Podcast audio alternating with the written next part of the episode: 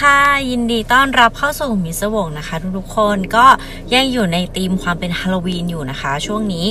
แต่ว่าเรื่องราวในวันนี้เนี่ยเป็นเรื่องราวที่ฟังได้ทุกเพศทุกวัยนะคะ ไม่ได้น่ากลัวไม่ได้สยองอะไรเลยนะคะ สามารถฟังได้แล้วก็เป็นประสบการณ์ชีวิตนะคะ แต่สำหรับเราเราก็รู้สึกว่ามันก็น่ากลัวนะคะ ที่คนคนหนึ่งจะต้องเจอเรื่องราวอะไรมากมายจนกว่าวันที่เขาเนี่ยเติบโตขึ้นมานะคะ ก็มาฟังเรื่องราวของเธอกันนะคะ ในวันนี้นะ ส่วนวันนี้มีเรื่องที่จะประกาศก็คือ เราครบ 1 0,000ซับแล้วค่ะ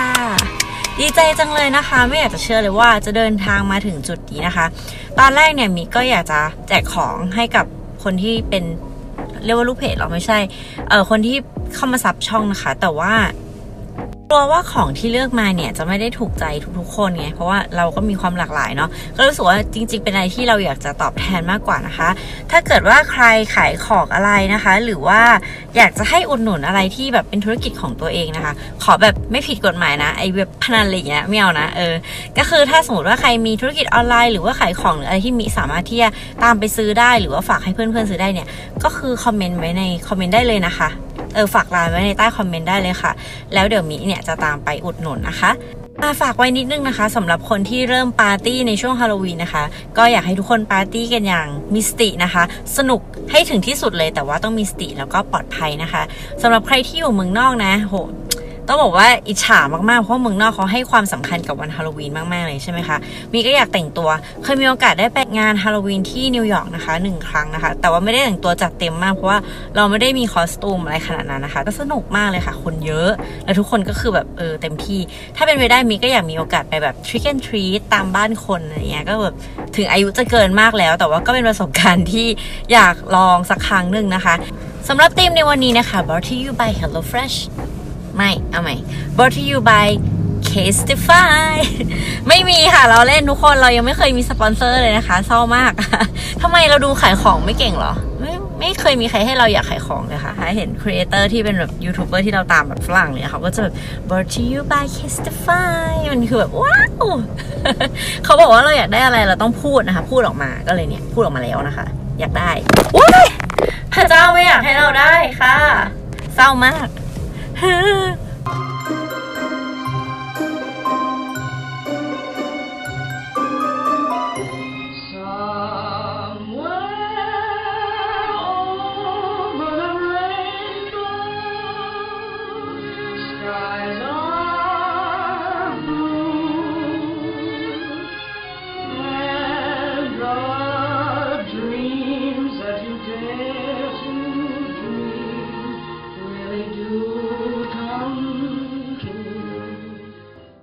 คนนึกภาพถึงหนังโอฮอลลีวูดนะคะ หรือว่าฮอลลีวูดในสมัยก่อนเนี่ย ก็จะต้องมีหนังเช่น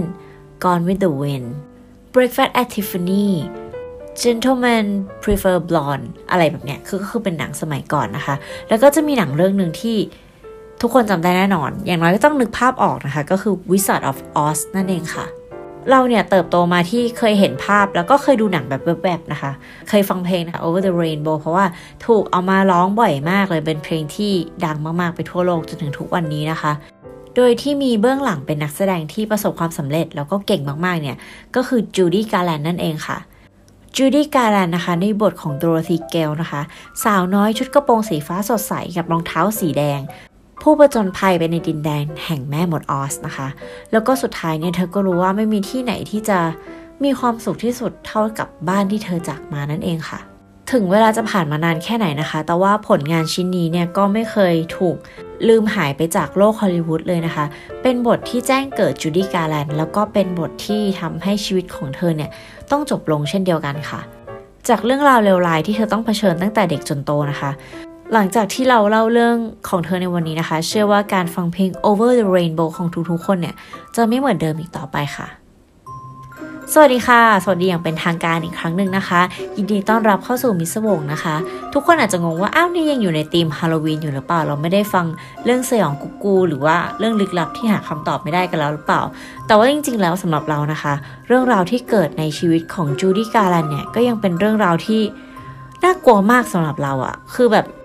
เวลาเรานึกถึงเด็กนะคะ ยิ่งโดยเฉพาะช่วงเวลาฮาโลวีนเนี่ย ก็จะนึกถึงเทศกาลแบบ trick or treat ใช่ไหมเคาะประตูรับขนมอะไรเงี้ย มันก็จะเป็นช่วงที่ครอบครัวมีความสุขด้วยกัน แล้วก็เด็กๆทุกคนเนี่ยได้มีโอกาสมีความสุขเต็มที่ในวัยที่พวกเขายังเป็นเด็กอยู่นะคะ แต่ว่าจูดี้การ์แลนด์เนี่ยไม่ได้เป็นอย่างนั้นนะคะ ชีวิตของเธอเนี่ยเติบโตมาแบบเหมือนกับว่าเธอเกิดมาแล้ว เธอก็มีหน้าที่ที่จะต้อง entertain ให้กับโลกใบนี้ ให้กับทุกคนในชีวิตของเธอ จนถึงวันสุดท้ายของชีวิตของเธอเลยค่ะ ในปี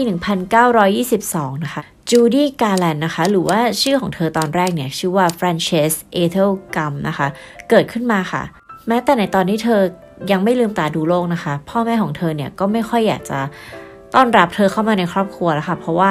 ช่วงนั้นเนี่ยมันเป็นช่วงเศรษฐกิจถดถอยค่ะ ไม่มีใครอยากจะมีลูกเพิ่มนะคะ เพราะว่าครอบครัวเนี้ยก็มีลูกสาวแล้ว 2 คนนะคะ แต่ว่าจูดี้เนี่ยก็ เกิดขึ้นมาจนได้ค่ะ แล้วแม่ของเธอเนี่ยก็มองเห็นว่าธุรกิจ entertainment ของครอบครัวเนี่ยน่าจะเป็นธุรกิจที่ดีนะคะ คือทางครอบครัวของเธอเนี่ยเป็นนักแสดงละครเพลงค่ะ คือตั้งแต่เด็กๆก็จะมีการแสดงแบบเปิดการแสดงของครอบครัวอะไรเงี้ย ซึ่งจูดี้เนี่ยเขาก็จะทำการแสดงกับพี่สาวอีกสองคนนะคะ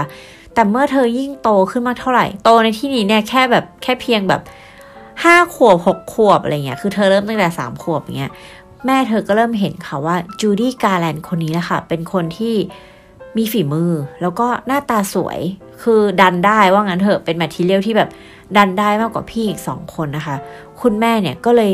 หันมาดันเธอเต็มที่ค่ะ เป็นคุณแม่ผู้จัด ตอนแรกเนี่ยสำหรับเรานะ คุณแม่ดูแลก็ต้องดีใช่ไหมเพราะว่าแม่ก็ต้องเลือกสิ่งที่ดีที่สุดให้กับเรานะคะ แต่ไม่ใช่แม่ของจูดี้การ์แลนด์ค่ะ แล้วก็เชื่อว่าไม่ใช่แม่ของ ดาราหลาย ๆ คนอะที่แบบต้องทำงานตั้งแต่เด็กอะไรเงี้ย คือไม่ได้พูดถึงใครเป็นพิเศษนะคะ พูดถึงเรื่องเราในวันนี้นะจูดี้การ์แลนด์นะคะ เมื่อวัตถุดิบของคุณแม่เนี่ย คือลูกสาวอย่างจูดี้นะคะ เธอก็ตระเวนหางานให้กับจูดี้มากมายค่ะ ก็ถึงขั้นลือกันว่าแม่เนี่ยเออแบบมีความสัมพันธ์ที่ไม่เหมาะสมกับโปรดิวเซอร์หลายคน หรือว่าผู้จัดอะไรเงี้ยเพื่อที่จะหางานให้กับเธอนะคะ แต่ว่าจูดี้เนี่ยเธอก็เปล่งประกายด้วยความที่เก่งของเธออยู่แล้ว เธอมีเสียงที่ใหญ่มาก คือมีเสียงที่แบบทุ้มลึกหนาแบบถ้าเทียบกับเด็กในวัยเดียวกันอะในที่สุดบทที่จะพลิกชีวิตของเธอเนี่ย มันก็มาถึงค่ะ ซึ่งก็คือบทโดโรธีใน Wizard of Oz นั่นเองค่ะจูดี้นะคะ ตั้งแต่เธอเกิดจนถึงตอนที่เธอกำลังจะรับบท Wizard of Oz เนี่ย ต้องบอกว่า ทุกคนคือจะคุยกับเธอว่าเฮ้ยเธอเป็นคนพิเศษนะ เธอเหมือนดวงดาวเลย เธอเป็นคนดัง เธอเป็นคนเก่งแล้วก็หน้าที่ของเธอเนี่ยคือการ entertain ผู้ชม ผู้ชมเนี่ยต้องการดูเธอนะคะ เพราะฉะนั้นไม่ว่าเธอจะทำอะไรเนี่ย มันจะต้องดีที่สุด perfect นะคะ โดยเฉพาะเรื่องของมาตรฐานเรื่องความงามค่ะ ฮอลลีวูดในสมัยก่อนเนี่ยขึ้นชื่อมากๆว่าแบบต้องเป๊ะปัวปังมาก คือเอวคอดสะโพกผาย ห้ามอ้วนห้ามอะไรอย่างเงี้ยทุกอย่างนะคะ แล้วด้วยความที่จูดี้การ์แลนด์เนี่ยเป็นเด็กใช่ไหมเด็กจะมี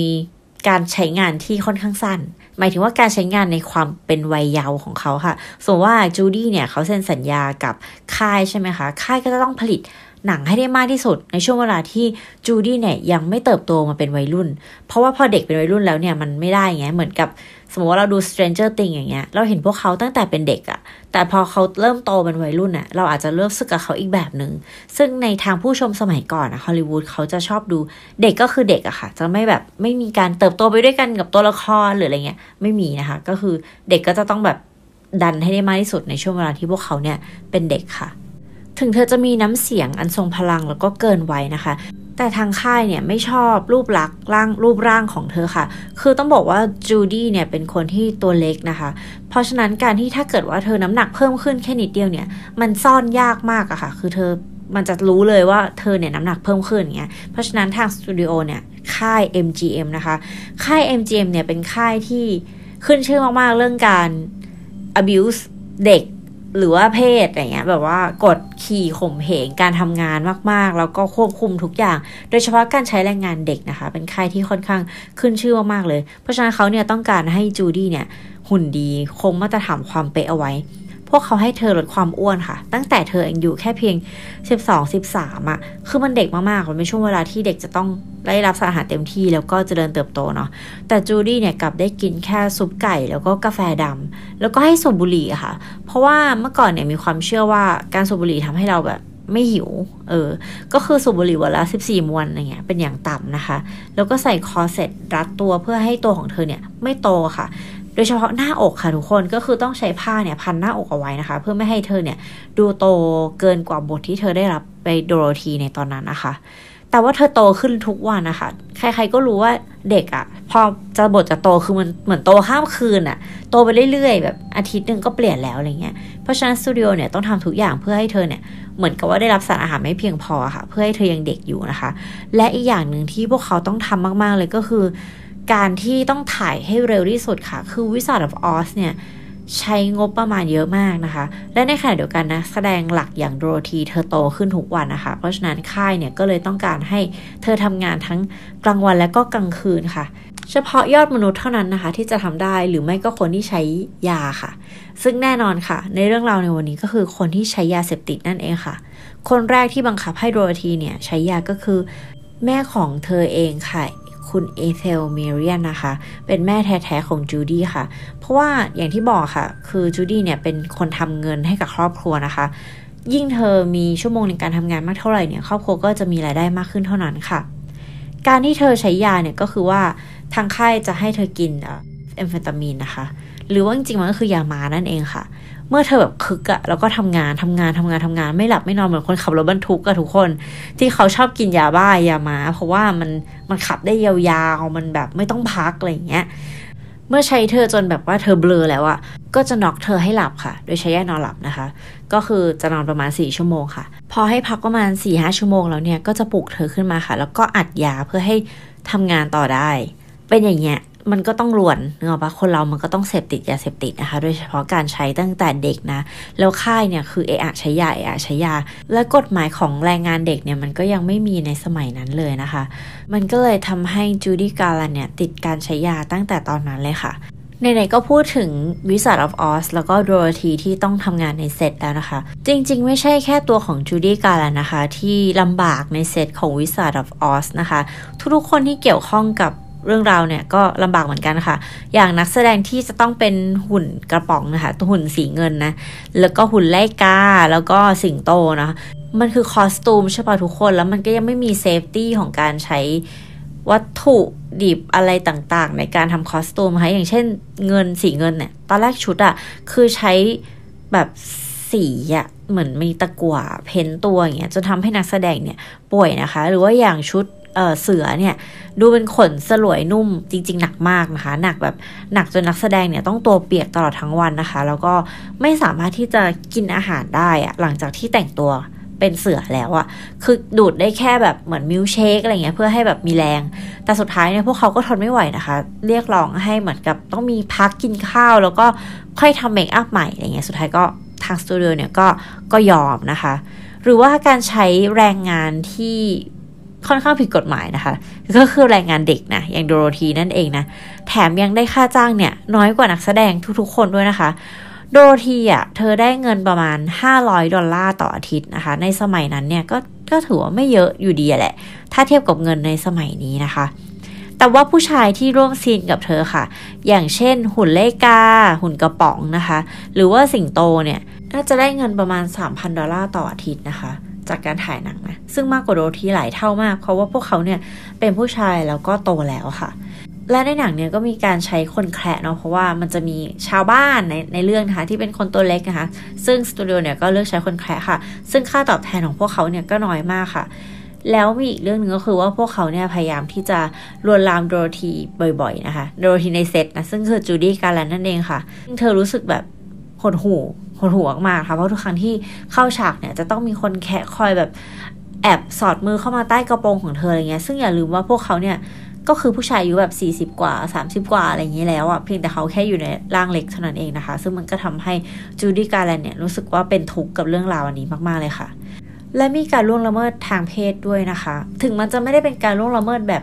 เออเนี่ยคือล่วงละเมิด แต่มันก็คือการล่วงละเมิดค่ะ เพราะว่าเจ้าของสตูดิโอนะคะ มักจะมาดูที่เซตนะคะ แล้วว่าจูดี้เนี่ยแสดงได้ดีหรือว่าเขามีการพูดคุยกับเธอสองต่อสองเนี่ยเขามักจะพูดว่า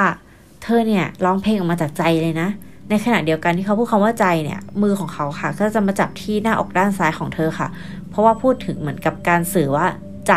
แต่มือก็คือแบบคลำหน้าอกอะไรเงี้ย ซึ่งตัวของจูดี้การแลนนะคะ ก็ไม่พอใจนะคะ หลาย ๆ ครั้งเนี่ย เธอพยายามที่จะ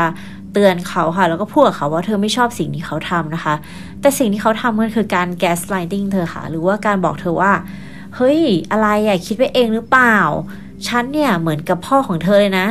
แบบเห็นเหมือนเธอเป็นลูกเลยนะ ซึ่งตัวของจูดี้เนี่ยก็เสียพ่อไปตั้งแต่ยังเป็นเด็กนะคะ ก็มองว่าแบบ หรือหรือว่าเราคิดไปเองนะ อันนี้เรียกว่า gaslighting นะคะ ถ้าเรารู้อยู่แล้วว่า มันไม่ใช่หรือว่ามีอะไรที่ผิดปกตินะคะ ก็อยากให้เชื่อตัวเองค่ะ เพราะว่าพวกนักล่านะคะ predator หรือว่าพวกคนเลวๆหลายคนเนี่ยมักจะใช้วิธีนี้นะคะ ก็คือเหมือน gaslighting ไปเรื่อยๆนะคะ สุดท้ายเนี่ยเส้นของความเลยเถิดมันก็เกิดขึ้นค่ะแล้วก็มันมีผู้เล่นน่าจะชื่อว่ามาร์กาเร็ตนะคะ คือเล่นเป็นแม่มดในเรื่องนะคะ ซึ่งน่ากลัวเด็กๆทุกคนเนี่ยก็จะกลัวใช่ไหมคะ เธอก็เป็นหนึ่งในเหยื่อของกองนี้เช่นเดียวกันค่ะ เพราะว่าการที่ต้องแต่งหน้าเธอด้วยแบบสีทองแดงเนี่ยมันทำให้เธอป่วยนะคะ แล้วก็เสื้อผ้าของเธอเนี่ยมันติดไฟง่ายมากค่ะ เพราะฉะนั้นมันจะมีฉากที่แบบเป็นแบบไฟวืบเป็นเหมือนเพลิงสีส้มเวลาแม่มดจะหายตัวหรืออะไรอย่างเงี้ยค่ะ มันติดเสื้อผ้าค่ะทำให้เธอเนี่ยถูกไฟลวกหลายจุดในร่างกายนะคะ แต่ทางสตูดิโอเนี่ยไม่แม้แต่จะเรียกหมอมาดูเธอค่ะ ตัวของไมเกรตเนี่ยจะต้องโทรเรียกให้เพื่อนเนี่ยมารับที่เซตนะคะ พาเธอไปรักษาตัว แล้วในอีกวันหนึ่งเนี่ยสตูดิโอก็โทรหาเธอค่ะว่า คุณจะมาเริ่มงานต่อได้อีกเมื่อไหร่ เพราะว่าเดี๋ยวต้องถ่ายต่อแล้วนะ ซึ่งแบบแย่มากเลยนะคะ แถมฉากมากมายที่เธอเล่นนะคะ ก็ถูกตัดออกค่ะ จากความเจ็บตัวทั้งหมดทั้งปวงนี้นะคะ เพราะว่าทางสตูดิโอเนี่ยดูว่ามันน่ากลัวเกินไปสำหรับเด็กอะค่ะฉากแม่หมดนะคะและจากการที่วิสัท of Oz ได้ออกฉายนะคะ นักวิจารณ์หลาย ๆ คนเนี่ยก็มองว่าเฮ้ยเป็นหนังที่ดีมาก ๆ เลยมีสัญญะ แล้วก็มีความปราณีตในการทำมาก ๆ นะคะ ก็ได้เข้าชิงออสการ์นะคะ 6 สาขานะคะ รวมถึง Best Picture ด้วยนะ แต่ว่ารางวัลที่ได้เนี่ยคือ Best Original Song ก็คือเพลง Over the Rainbow นะคะ กับอีกอันหนึ่งก็คือเอ่อ Best Original Score ค่ะ ก็คือเป็นหนังเพลงละครเพลงอะไรเงี้ยมันก็เลยได้เรื่องเพลงนะคะ แต่ว่ามันไม่ได้ทำเงินได้เยอะนะ ถึงจะ popular ใน Box Office นะคะ แต่ว่ายังถือว่าไม่ได้ทำเงินเยอะมากให้ MGM ค่ะเพราะมีคู่แข่งอย่าง Gone with the Wind นะคะ ในปีนั้นนะ แต่ว่าหนังเนี่ยได้ถูกแบบว่าออกฉายมาอีกรอบหนึ่งน่าจะประมาณปี 1949 อะไรประมาณนี้นะคะ ซึ่งตอนเนี้ยค่ะทำให้หนังเนี่ยแบบดังเป็นพลุแตกเลยนะคะ แล้วชีวิตของจูดี้การแลนเป็นยังไงคะ หลังจากที่เธอได้รับบทบาทเป็นโดโรธีนะคะ ก็คือมันก็เปลี่ยนชีวิตจริง ๆ แหละ เธอก็กลายเป็นนักแสดงที่มีชื่อเสียงนะคะ ใครๆก็รู้จักเธอจากบทบาทในวิสัท of Oz นะคะ เธอก็ได้รับบทอีกมากมายค่ะ แต่ว่าเธอค่อนข้างมีชื่อเสียงเกี่ยวกับการทำงานที่ไม่ค่อยดีอะค่ะ เช่น มาไม่ตรงเวลา ไม่สามารถที่จะทำงานได้ดีในบางครั้งค่ะ เพราะว่าเธอพึ่งพายาเสพติดมากๆค่ะ เธอเป็นคนมีความสามารถมากๆนะคะ อย่าเข้าใจผิดก็คือ การที่เธอไม่สามารถทำงานได้ดีเนี่ยไม่ได้แปลว่าเธอไม่เก่งนะ แต่ว่าเธอไปเอาชีวิตอะไปผูกอยู่กับยาค่ะ เพราะว่าเธอต้องใช้ยาในการที่จะตื่นและหลับอยู่ตลอดเวลาเนี่ย แน่นอนนะคะ เพราะใช้ไปเยอะๆเนี่ย คนเรามันก็จะต้องมีความดื้อยาแล้วก็จะต้องมีความหลอน เพราะว่ายาที่ใช้คือแอมเฟตามีนเนาะแล้วก็ยานอนหลับแล้วก็แอลกอฮอล์คือยังไงมันก็เป็นส่วนผสมที่ทำให้ชีวิตของคนคนหนึ่งเนี่ยเละเทะได้เลยนะคะตัวของจูดี้การแลนเนี่ยก็มองหาความรักค่ะ เธอเนี่ย พบกับสามีคนแรกนะคะ ชื่อว่าเดวิดโรสนะคะ ในปี 1941 ค่ะการคบหากันของทั้งสองคนนะคะ เป็นอะไรที่ทั้งสตูดิโอแล้วก็แม่ของเธอเนี่ยไม่เห็นด้วยเลยค่ะ เพราะว่าในช่วงนั้นเนี่ยเป็นช่วงที่จูดี้การแลนเนี่ยยังต้องทำงานอยู่นะคะ การแต่งงานแปลว่าอาจจะตามมาด้วยการมีลูกมีครอบครัวนะคะ เป็นสิ่งที่ไม่มีใครต้องการค่ะหมายถึงว่าตัวของคนที่อยู่รอบๆตัวเธอนะคะ อันนี้เป็นเรื่องเล่านะ ก็ไม่รู้ว่าจริงไหม แต่ว่าเหมือนกับว่าเธอได้ตั้งครรภ์ขึ้นมาค่ะ กับการคบกับสามีคนนี้นะคะ แล้วทางสตูดิโอเนี่ยก็คุยกับแม่ของเธอค่ะว่า เรื่องนี้เป็นเรื่องที่รับไม่ได้นะคะ เพราะว่ามีการถ่ายหนังค่ะ ถ้าเกิดว่าเธอท้องเนี่ยจะต้องเสียเวลาไปหลายเดือนนะคะ ประมาณแบบเกือบปีอะไรเงี้ยกว่าทุกอย่างจะเข้าที่ใช่ไหมคะสุดท้ายนะคะ คุณแม่ของเธอเนี่ยก็ขับรถพาเธอไปที่คลินิกทำแท้งค่ะ โดยที่คุณแม่เนี่ยได้บอกกับเธอว่า คุณแม่กับสามีแล้วก็ทางสตูดิโอเนี่ยได้คุยกันแล้วนะคะ ลงความเห็นว่าการท้องครั้งนี้จะต้องยุติค่ะ เพราะฉะนั้นก็คือพามาทำแท้งนั่นเองนะคะ แน่นอนค่ะหลังจากเหตุการณ์นี้เกิดขึ้นนะคะ ความสัมพันธ์ระหว่างจูดี้แล้วก็สามีที่ชื่อว่าเดวิดโรสเนี่ยก็ไปกันต่อไม่ได้ค่ะ ก็เลิกกันไปนะคะแล้วหลังจากเลิกยังไม่ถึง 1 ปีนะคะ ก็เจอกับสามีคนที่ 2 ค่ะที่ชื่อว่าวินเซนต์มินเนลลีนะคะ คนนี้เป็นคุณพ่อของไลซามินเนลลีนั่นเองค่ะ ต้องบอกว่าการ แต่งงานครั้งนี้นะคะ เป็นอะไรที่สตูดิโอโอเคค่ะ เพราะว่าวินเซนต์มินเนลลีเนี่ยเป็นโปรดิวเซอร์ค่ะ เป็นโปรดิวเซอร์ไม่รู้ว่าทำงานให้ MGM ไหมนะ แต่ก็อาจจะแหละ ความพีคก็คือหลายๆ คนเนี่ยได้เตือนจูดี้ค่ะว่าวินเซนต์นะคะ เป็นเกย์ค่ะ แบบเป็นไบเซ็กชวลค่ะแต่จูดี้เนี่ยก็ยังเลือกที่จะแต่งงานกับเขานะคะ สุดท้ายทั้งคู่เนี่ยก็มีลูกด้วยกันค่ะ ก็คือไลซามินเนลลีนั่นเองนะคะหนึ่งคนค่ะ การแต่งงานก็ยาวประมาณ 6 ปีค่ะ ก็เลิกลากันไป หลังจากนั้นนะคะแค่เพียงปีหนึ่งเหมือนกันปี 2 ปีนะคะ ก็เจอกับสามีคนที่ 3 ค่ะ ชื่อว่าซิดนีย์ลูฟนะคะ และมีลูกกันอีก 2 คนค่ะ ลูกสาวแล้วก็ลูกชายนะคะ มองผ่านๆเหมือนกับครอบครัวน่าจะประสบความสำเร็จแล้วนะคะ แต่จริงๆแล้วซิดนีย์ลูฟเนี่ยเขาติดการพนันค่ะ เพราะฉะนั้นเงินที่จูดี้หามาได้ทั้งหมดก็จะหมดไปกับการที่ซิดนีย์ลูฟเอาไปเล่นการพนันค่ะและชีวิตของจูดี้การ์แลนด์ในตอนนั้นเนี่ยมันก็ดิ่งลงเหวเรื่อยๆนะคะ เพราะว่าพอเธอยิ่งโตขึ้นเรื่อยๆเนี่ย เธอไม่ได้เหมือนนักแสดงฮอลลีวูดทั่วไปอะ่ะ คือภาพลักษณ์ของเธอคือความสวยแบบเด็กสาวข้างบ้าน ซึ่งวงเล็บมันคือเด็กสาว พอเธอโตแล้วอะค่ะ มันกลายเป็นว่า standard ของฮอลลีวูดที่เป็นแบบมาริลินมอนโรหรือว่าออเดรย์ เฮปเบิร์นอย่างเงี้ยทั้งสองคนก็สวยคนละแบบเนาะแต่มันก็เป็นแบบแบบ standard ของฮอลลีวูดนะคะทั้งๆที่จูดี้การ์แลนด์เนี่ยก็สวยมาก ๆ แล้วนะสำหรับเรา แต่ว่าเขาก็ยังเหมือนกับยังไม่เข้ากับ standard ของฮอลลีวูดเท่าไหร่อะค่ะ แล้วก็การทำงานยากของเธอนั่นแหละค่ะอย่างที่บอกก็คือเธอค่อนข้างพึ่งพาสารเสพติดต่างๆนะคะมันทำให้มันยิ่งยากเข้าไปอีกอะเออในในทุกวันที่มันมีดวงดาวเกิดขึ้นใหม่ตลอดเวลา ทุกคนในการที่จะอยู่ในวงการต่อไปมันก็ยากขึ้นเรื่อยๆเนาะเธอก็เลยเบนเข็มมาเป็นแบบนักร้องค่ะ ซึ่งมันก็เหมือนจะเป็นแบบจุดที่ทำให้ชีวิตการทำงานของเธอเนี่ยเกิดขึ้นมาใหม่ครั้งหนึ่งนะคะ แล้วก็มีหนังเรื่อง A Star Is Born นะคะ แต่ว่าการที่ชีวิตการทำงานของเธอเนี่ยกลับมาแปลว่าอะไรคะแปลว่าเธอจะต้องกลับมาใช้ยาเสพติดอีกแล้วค่ะ คือช่วงก่อนหน้านี้คือเธอไปแต่งงานมีลูกใช่ปะแล้วก็งานน้อย มันก็เลยอาจจะไม่ได้ใช้ยาเยอะ แต่พอเหมือนชีวิตต้องเริ่มกลับมาทำงานอีกรอบหนึ่งอะการที่จะต้องใช้ยาต่างๆ ก็ต้องกลับมาอีกครั้งหนึ่งค่ะ ซึ่งมันก็คือจุดเริ่มต้นที่ทำให้ชีวิตการทำงานทั้งหมดก็ดิ่งลงเหวเหมือนเดิมค่ะ แล้วตอนนั้นเนี่ยเธอก็เลิกกับสามีคนที่สามนะคะ ได้มาเจอกับสามีคนที่สี่ค่ะ ที่ชื่อว่ามาร์คเฮรอนค่ะ แต่คนนี้แปลกมากค่ะทุกคนเหมือนกับว่าเขาเป็นเกย์เลยแหละ เออ แต่ว่าไม่รู้ว่าจูดี้เนี่ยรู้หรือเปล่านะคะ แล้วมันก็มีเรื่องราวแบบซุบซิบที่แบบพีคมากๆก็คือ สามีคนที่สี่คนนี้นะคะ เป็นชู้กับสามีของลูกสาวของเธอค่ะ ฟังแล้วก็แอบอึ้งนะคะ ก็ ก็ถือว่าเป็นเรื่องใหญ่มากๆเลย อยู่เรื่องหนึ่งนะคะแล้วก็ทำให้เกิดรอยร้าวมากมายในความสัมพันธ์ของแม่ลูกนะคะ แต่จริงๆแล้วลูกๆเนี่ยก็ค่อนข้างเหมือนกับ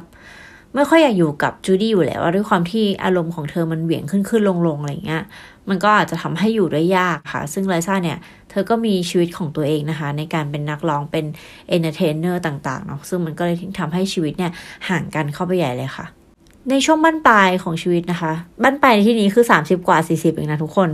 เธอก็ยิ่งไม่มีงานเข้าไปอีกนะ เพราะว่าการเป็นนักแสดงฮอลลีวูดผู้หญิงนะคะ แล้วอายุเกินแบบ 20 กว่าเนี่ย ถือว่าเป็นช่วงขาลงแล้วเร็วมากเหมือนนางงามนะคะ ในสมัยก่อนเนาะไม่ได้ดูกันที่ความสามารถเท่าสมัยนี้นะคะ จูดี้การแลนนะคะ ต้องรับงานแบบว่าร้องเพลงตามคลับอะไรเงี้ยค่ะ ซึ่งก็จะมีชาว LGBT เนี่ยมาดูเธอมากมายค่ะ ก็คือชาว LGBT เนี่ยจะค่อนข้างชอบจูดี้การแลนมากๆนะคะ โดยเฉพาะบทของเธอเป็นโดโรธีนั่นเองนะ ซึ่งในการร้องเพลงในแต่ละคืนเนี่ย ก็จะได้เงินแบบ เออเรียกว่าน้อยละกัน แต่ว่ามันก็ทำให้เธอยังพอก็ก็แก้ไปได้นะคะ แต่ตอนนั้นเนี่ยเธอก็ถือว่าเป็นโฮมเลสแล้วนะคะ ก็คือไม่มีบ้านอยู่เป็นหลักเป็นแหล่งนะ นอนตามห้องพักตามโรงแรมตามอะไรอย่างงี้บ้างนะคะหนักสุดก็คือไปขออาศัยตามบ้านของแฟนคลับอะ่ะอ๋อเธอเอาคุยกันถูกคอ เออคืนนี้ขอนอนนี้ได้ไหมอะไรเงี้ย ก็พีคนะ แล้วการที่มีชีวิตแบบนี้ค่ะทำให้เธอได้เจอสามีคนที่ 5 นะคะ ชื่อว่ามิกกี้ดีนส์นะคะ มิกกี้ดีนส์ทำอาชีพเป็นเหมือนผู้จัดการไนต์คลับนะคะ แล้วก็ว่ากันว่านะ ทั้งคู่พบเจอกันก็คือตอนที่เขาเนี่ยเอายามาส่งจูดี้นั่นเองนะคะ เหมือนแบบเป็นเด็กเดินยา feel feel แล้วก็ตกหลุมรักกันค่ะ แต่ว่าเราว่าจูดี้การ์แลนด์ในวัยนั้นเนี่ย เธอน่าจะเหงาแล้วก็เปล่าเปลี่ยวมากๆนะคะ คือเธอมีลูกก็จริง แต่เธอก็ไม่ได้อยู่กับลูก แล้วก็ไม่มีบ้านเป็นหลักเป็นแหล่ง แล้วก็รู้สึกว่าจิตใจของเธอมันคงมีรูโหว่มากมาย เพราะฉะนั้นใครที่เข้ามาเธอก็พร้อมที่จะ รับเพื่อเติมเต็มจุดช่องโหว่เหล่านี้นะคะ ก่อนที่เธอจะหายไปจากทีวีเลยอะ่ะ เธอเคยมีโชว์ชื่อว่า Judy Garland Show นะคะ ปีประมาณปี 60 ค่ะ ซึ่งก็เป็นแบบทอล์กโชว์แล้วก็มีการร้องเพลงนะคะ ลูกสาวของเธอไลซ่ามินเทารีเนี่ยก็เคยถูกได้รับเชิญเป็นแขกรับเชิญนะคะ แต่ว่าถึงจะประสบความสำเร็จอะแต่ก็ไม่รู้ว่าทำไมนะคะ ทางช่องเนี่ยตัดสินใจที่จะไม่ทำต่อค่ะ ซึ่งเรื่องเนี้ยมันก็ค่อนข้างทำให้จูดี้การแลนเนี่ยเขาค่อนข้างแตกสลายค่ะ เพราะว่า เธอไม่มีอะไรยึดเหนี่ยวแล้วจริง ๆอะคือทั้งงานทั้งเงินทั้งบ้านทั้งลูกความสัมพันธ์ทุกอย่างมันก็เละเทะไปหมดนะคะสุดท้ายเนี่ยเธอก็ไปที่ลอนดอนค่ะ แล้วก็เสียชีวิตลงในวันที่ 22 มิถุนายน ปี 1969 ค่ะ ด้วยวัยเพียงแค่ 47 ปีเท่านั้นเองนะคะ สาเหตุก็คือเธอกินยานอนหลับเกินขนาดค่ะ มันอาจจะไม่ใช่เพราะว่าเธอตั้งใจที่จะฆ่าตัวตายในวันนั้นก็ได้นะ แต่ว่าอาจจะเป็นเพราะว่า การใช้ยาอย่างหนักอะไรเงี้ยแล้วก็สุดท้ายมันเกินโดสนะคะ แต่ว่าเธอก็มีสุขภาพทั้งกายและใจที่แย่อยู่แล้วด้วยค่ะ คือแบบมีการดื่มเหล้าจนเมาขึ้นคอนเสิร์ตร้องเพลงไม่ได้อะไรต่างๆนะคะ แล้วก็แทนที่เธอจะได้เงินเยอะขึ้น เธอกลับมีแต่หนี้มากขึ้นนะคะ มันก็เลยเหมือนเป็นช่วงชีวิตที่ตกต่ำแล้วก็สุดท้ายเธอก็เสียชีวิตไปค่ะ แต่ว่าชื่อเสียงของเธอเนี่ยกับโด่งดังมากขึ้นหลังจากที่เธอเนี่ยเสียชีวิตไปแล้วนะคะ โดยเฉพาะการกลายเป็นไอคอนบางอย่างของการเรียกร้องเรื่องความหลากหลายทางเพศ ในยุคสมัยก่อนนะคะ ในยุค 60 70 อะไรเงี้ย คือในช่วงนั้นนะคือมันก็มีอยู่แล้วและเพราะเราก็รู้อยู่แล้วเนะว่าความหลากหลายทางเพศเนี่ยก็มีมาพร้อมกับวิวัฒนาการของมนุษย์เลยแต่ว่าในช่วงนั้นก็ยังเป็นช่วงที่คนต่อต้านอยู่นะ ยังไม่ค่อยเปิดกว้างเท่าไหร่ เคยมีบทสัมภาษณ์ใน BBC นะคะ เขาพูดถึงว่า why is Judy Garland is the ultimate gay icon นะคะเหมือนกับว่าทำไมจูดี้ถึงกลายเป็นไอคอนิกสำหรับคนที่เป็นเกย์ขอใช้คำว่าเกย์แล้วกันนะทุกคน มันก็คือรวมสำหรับความหลากหลายนะคะ คือเขามองว่าในตอนนั้นเนี่ย คนที่เป็นเกย์จะแบบกดดัน แล้วก็รู้สึกว่าตัวเองเนี่ย เกิดมาแบบผิดเพศ น่ารังเกียจอะไรต่างๆ ครับ เป็นเพราะว่าสิ่งที่สังคมเนี่ยมองกับพวกเขานะคะ เขาต้องถูกทำร้ายถูกทรมานอะไรต่างๆ หรือการที่จะต้องทนอยู่กับความที่รูปลักษณ์ที่มันไม่จริงอะ่ะแบบอยากเป็นผู้หญิงแต่ต้องแต่งตัวเป็นผู้ชายต้องมีครอบครัวต้องอะไรเงี้ยซึ่งต้องปรุงแต่งให้สังคมมองว่ามันคือสิ่งที่ถูกต้องสวยงามนะคะ ซึ่งมันทำให้เจ้าของร่างเนี่ยเขาเป็นทุกข์ค่ะ ซึ่งมันก็เหมือนกับจูดี้การแลนในบทโรโรธีนะคะ ที่ทำให้เธอเนี่ยจะต้อง ทั้งคงความเป็นเด็กทั้งที่เธอโตแล้วคือฝืนธรรมชาติมากๆนะคะ แล้วยังจะเป็นเรื่องของการ extreme diet แล้วก็การใช้ยาอะไรต่างๆเนี่ยคือ เธอจำเป็นต้องใช้ชีวิตตาม standard ที่คนมองว่ามันคือสิ่งที่ใช่ทั้งที่ข้างในจิตใจเธอมันมีอย่างอื่นมากกว่านั้น และเธอมีความสามารถที่มากกว่านั้นด้วยซ้ำอะและบทบาทจากโดโรธีเกลนะคะ ก็คือเด็กผู้หญิงที่โดนพายุพัดไปที่ดินแดนมหัศจรรย์ใช่ไหม แล้วก็มีเพื่อนก็คือหุ่นกระป๋องหุ่นเล็กกาสิงโตอะไรเงี้ยมันคือการเดินทางที่ไปพบไปเจอเพื่อนที่เขาแบบมีปัญหาเป็นของตัวเองอะค่ะเช่นสิงโตที่ขาดความกล้า หรือหุ่นที่ไม่มีหัวใจอะไรเงี้ยค่ะ แต่ว่าโดโรธีก็ยังเป็นเพื่อนกับทุกๆคนนะคะ โดยที่ไม่ดูถูกไม่มองข้ามความเป็นเพื่อนในตัวของคนที่ดูไม่ปกติไปอะไรเงี้ย มันก็เลยทำให้เกย์หลายๆคนเนี่ยเขามองว่า เฮ้ยมันคือการยอมรับความแตกต่างของการเป็นเพื่อนมนุษย์ด้วยกันนะคะ และไม่ว่าผู้ประพันธ์หนังที่เขาทำหนังขึ้นมาบทเนี่ย เขาต้องการให้มันเป็นอย่างนั้นหรือเปล่า แต่ว่าสุดท้ายแล้วเนี่ย บทสรุปของวิสา of Oz นะคะ มันก็ทำให้หลากหลายเพศเนี่ย มองว่าคือหนังที่สร้างมาเพื่อพวกเขาค่ะ มันคือการทำให้พวกเขารู้สึกว่าพวกเขาไม่ได้เดียวดายในเส้นทางของการยอมรับตัวเองอะเนาะเออคราวนี้เหตุการณ์การที่จูดี้การเนี่ยได้กลายมาเป็นไอคอนเนี่ยเพราะว่าในงานศพของเธอนะคะ หลังจากที่เธอเสียชีวิตไปแล้วเนี่ย ผู้หลากหลายทางเพศต่างๆนะคะ ชาวเกย์เนี่ยเขาก็มาเจอกันที่บาร์เกย์ค่ะ ชื่อว่า Stonewall นะคะซึ่งในหลาย ๆ ครั้งเนี่ย การเป็นชุมชนรักร่วมเพศเนี่ย ก็จะถูกตำรวจเขาเหมือนแบบลงไปทลายอยู่แล้วอะไรเงี้ยให้กลับบ้านให้ปิดไฟให้เลิกขายอะไรก็ว่ากันไป แต่ในวันนั้นเนี่ยมันไม่เหมือนเดิมนะคะ เพราะว่าพอตำรวจเนี่ยเข้ามาแล้วก็ขอตรวจบัตรแล้วก็กำลังแบบ เหมือนจะจับคนที่ทำตัวผิดเพศอะไรอย่างเงี้ยค่ะ มันเป็นช่วงเวลาที่หลาย ๆ คนเนี่ยกำลังรู้สึกโศกเศร้าอยู่แล้ว พวกเขาก็เลยรู้สึกว่าเฮ้ยเขาทนไม่ไหวแล้ว มันแบบมันเกินไปไหมที่แบบมามาตรวจในวันนี้อะไรเงี้ยจะมาจับพวกเขาในวันที่พวกเขาเนี่ยเสียไอคอนอย่างจูดี้การแลนไปนะคะ ทั้งฝูงชนแล้วก็ตำรวจก็เลยปะทะกันค่ะ พวกเขาก็เลยตีกันอย่างรุนแรงนะคะ มีการใช้กระป๋องเบียร์ขวดน้ำหินอิฐคว้างปาการใช้กำลังกันค่ะ ต้องบอกว่าจริง ๆ คือสาเหตุการกดทับของสังคมเนี่ยมันเป็นหลักอยู่แล้วแหละว่าแบบทำไมต้องมากดขี่ความเป็นเกย์ด้วย แล้วนี่ก็อยู่ในที่ของเขาอะไรเงี้ย แต่ว่าต้องบอกว่ามันก็เกี่ยวกับการที่จากไปของจูดี้การ์แลนด์ด้วยเป็นจุดตัวจุดชนวนนะคะ ว่าแบบมันเป็นช่วงที่กำลังละเอียดอ่อนอะไรเงี้ยค่ะ มันก็มีคนตะโกนชื่อจูดี้การ์แลนด์นะคะเหมือนแบบ Saint จูดี้ Saint จูดี้ดูแลพวกเราด้วยนะอะไรเงี้ยแล้วก็ตีกับตำรวจค่ะ จากการประทะกันในวันนั้นนะคะ บาร์เนี่ยก็ถูกไฟไหม้ค่ะ แต่ว่าการประท้วงเนี่ยก็ยังดำเนินอยู่นะคะ เป็นสัปดาห์ คือยิ่งใหญ่มากแล้วก็มีคนออกมาเคลื่อนไหวเพื่อสิทธิเสรีภาพของกลุ่มผู้มีความหลากหลายทางเพศตามมาอีกมากมายค่ะ จนในที่สุดนะคะ หลังจากเหตุการณ์นั้นผ่านไปเนี่ยสุดท้ายอเมริกาเนี่ยเขาก็ออกมาเหมือนกับไว้อะไรในวันนั้นนะคะ มันก็เลยกลายเป็นการเริ่มต้นวันพรายมันนั่นเองค่ะ คือมันคือเกิดขึ้นในเดือนมิถุนายนนะคะ จนประกาศอย่างเป็นทางการในปี 1999 นะคะว่ามิถุนายนต่อไปนี้เนี่ยจะเป็นพรายมันนะ หรือว่าเดือนแห่งความภาคภูมิใจในความเท่าเทียมทางเพศค่ะ แล้วก็กลายเป็นธรรมเนียมทั่วโลกนะคะ แม้แต่ในประเทศไทยอย่างเราเนี่ยก็เพิ่งจัดไปนะคะ ก็จะมีพรายมันในประเทศต่างๆ มากมายนะ อย่างเช่น บราซิลไต้หวันอย่างเงี้ยแล้วก็ไทยค่ะอันนี้เป็นเกร็ดเล็กน้อยนะคะทุกคนก็คือ รู้ไหมก่อนที่สัญลักษณ์ของธงของชาว LGBT เนี่ยจะเป็นธงสีรุ้งนะคะ เคยเป็นสัญลักษณ์สามเหลี่ยมสีชมพูมาก่อนค่ะ เป็นสามเหลี่ยมเหมือนกับลงอะคะ่ะ เป็นสีชมพูเนาะสัญลักษณ์อันนี้นะคะ เคยเป็นสัญลักษณ์ที่ชาวเยอรมันเนี่ยใช้แบ่งแยกพวกเพศพิเศษค่ะ หรือว่าชาว LGBT นั่นเองค่ะ ในค่ายกักกัน สงครามโลกครั้งที่2ค่ะ ซึ่งฟังมาถึงตรงนี้ก็คือมันไม่ใช่สัญลักษณ์ที่ดีเนาะเพราะฉะนั้นหลาย ๆ คนก็ไม่ได้พราวกับการที่อยากจะใส่เสื้อติดสัญลักษณ์อันนี้เลยนะคะ สุดท้ายสัญลักษณ์นี้เนี่ยก็เลยถูกเปลี่ยนเป็นธงสีลุงค่ะ ซึ่งเกิดจาก drag queen จากแคนซัสนะคะ ชื่อว่า Gilbert Baker ค่ะ หรือว่าในชื่อของ drag ก็คือ Busty Ross นะคะ เขาก็ทำธงสีลุงขึ้นมาเป็นครั้งแรกค่ะสำหรับการเดินพรายในปี 1978 ค่ะ โดยเขาให้สัมภาษณ์ว่า ทำไมต้องเป็นสีลุง เพราะว่ามันเป็นสีจากธรรมชาติค่ะ เป็นสีจากท้องฟ้าอะไรเงี้ยค่ะ เป็นสีที่ธรรมชาติสรรสร้างขึ้นมานะคะ แต่ว่านักเขียนของ Rolling Stone นะคะ เขาเขียนว่าบางที Ross เนี่ย อาจจะได้แรงบันดาลใจมาจากเพลง Over the Rainbow หรือว่าเพลงใน Wizard of Oz ในหนังของ Judy Garland มากกว่านั่นเองค่ะ ยังไงก็แล้วแต่นะคะธงสีลุงก็เลยกลายเป็นสัญลักษณ์ของกลุ่ม LGBT ค่ะ และนี่ก็เป็นที่มาว่าทำไมจูดี้กาแลนนะคะ ถึงกลายเป็นไอคอนของชาวสีลุงนะคะ เพราะว่าไม่ว่าชีวิตของเธอเนี่ย จะต้องเผชิญความเลวร้ายมากแค่ไหนนะ เธอก็ยังแข็งแกร่งแล้วก็อดทนสู้กับมันนะคะ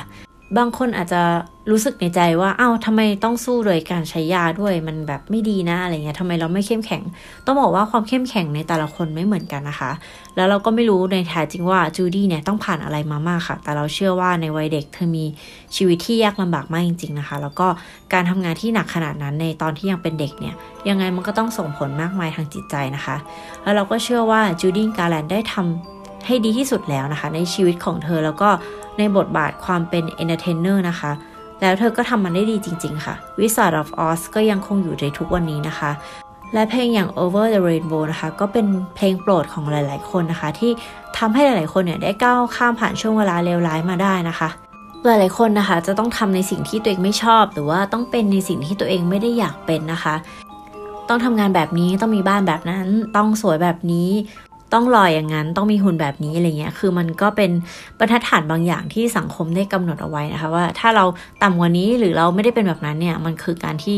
เรายังไม่ประสบความสำเร็จในฐานะการเป็นมนุษย์คนหนึ่งอะไรเงี้ยทั้งทั้งที่จริงๆแล้วพื้นที่หรือว่าบรรทัดฐานแบบนี้มันควรจะถูกแบบกำจัดไปได้แล้วนะคะและในสถานที่นั้นเองนะคะ ก็อาจจะเป็นที่ที่เพลง Over the Rainbow เนี่ยกล่าวถึงนะคะ คือ ดินแดนที่ทุกคนมีความสุขในแบบของตัวเองนะคะ ยอมรับความแตกต่างแล้วก็อยู่ด้วยกันได้ค่ะ ก็จบไปแล้วนะคะ กับเรื่องราวของจูดี้การแลนนะคะ แล้วเราก็หวังว่าตัวของเธอตอนนี้ได้พบความสุขที่แท้จริงนะคะ over the rainbow นะแล้วก็ส่วนพวกเรานะคะที่ยังอยู่ในโลกใบนี้ต่อไปก็อยากจะให้ทุกคนมีความสุขให้มากที่สุดในทุกๆวันนะคะ พยายามหาความสุขเล็ก ๆ น้อยๆในแต่ละวันให้ได้นะคะ อาจจะไม่จำเป็นต้องเป็นเรื่องที่แบบประสบความสำเร็จยิ่งใหญ่ แต่ว่า เป็นเรื่องเล็กๆน้อยๆ มีมุมมีความสุขเล็กๆน้อยๆ ในการใช้ชีวิตในแต่ละวันเนี่ยก็คือ ถือว่าประสบความสำเร็จแล้วเลยนะคะ ในการใช้ชีวิตนะทุกคนไม่ใช่ทุกคนที่จะมีความสุขและยิ้มออกในแต่ละวันได้นะถ้ถ้าอยากดูเรื่องราวของเธอเพิ่มเติมนะคะ ใน Netflix ก็มีหนังเรื่องจูดี้นะคะ จริงๆเข้าโรงแล้วปี 2019 นะ แต่ว่าตอนนี้สามารถหาดูได้แล้วใน Netflix นะคะ เราก็เพิ่งดูนะ ดูแล้วก็เศร้าใจนะคะ รู้สึกแบบ สงสารเธอมากเลย และอีกอย่างก็คือเรเน่เซลล์วีเกอร์นะคะ เล่นดีมาก แบบร้องเองเล่นเองคือแบบเออดีจริง ๆนะคะ ก็ถ้าเกิดใครมีเวลาก็ลองหาดูกันนะคะ หวังว่าทุกคนจะชอบเรื่องราวที่นำมาเล่าในวันนี้นะคะ แล้วก็เบื้องหลังเพลง Over the Rainbow หรือว่า Wizard of Oz นะคะ แล้วมาพบกันใหม่ในอาทิตย์หน้านะคะสำหรับวันนี้สวัสดีค่ะ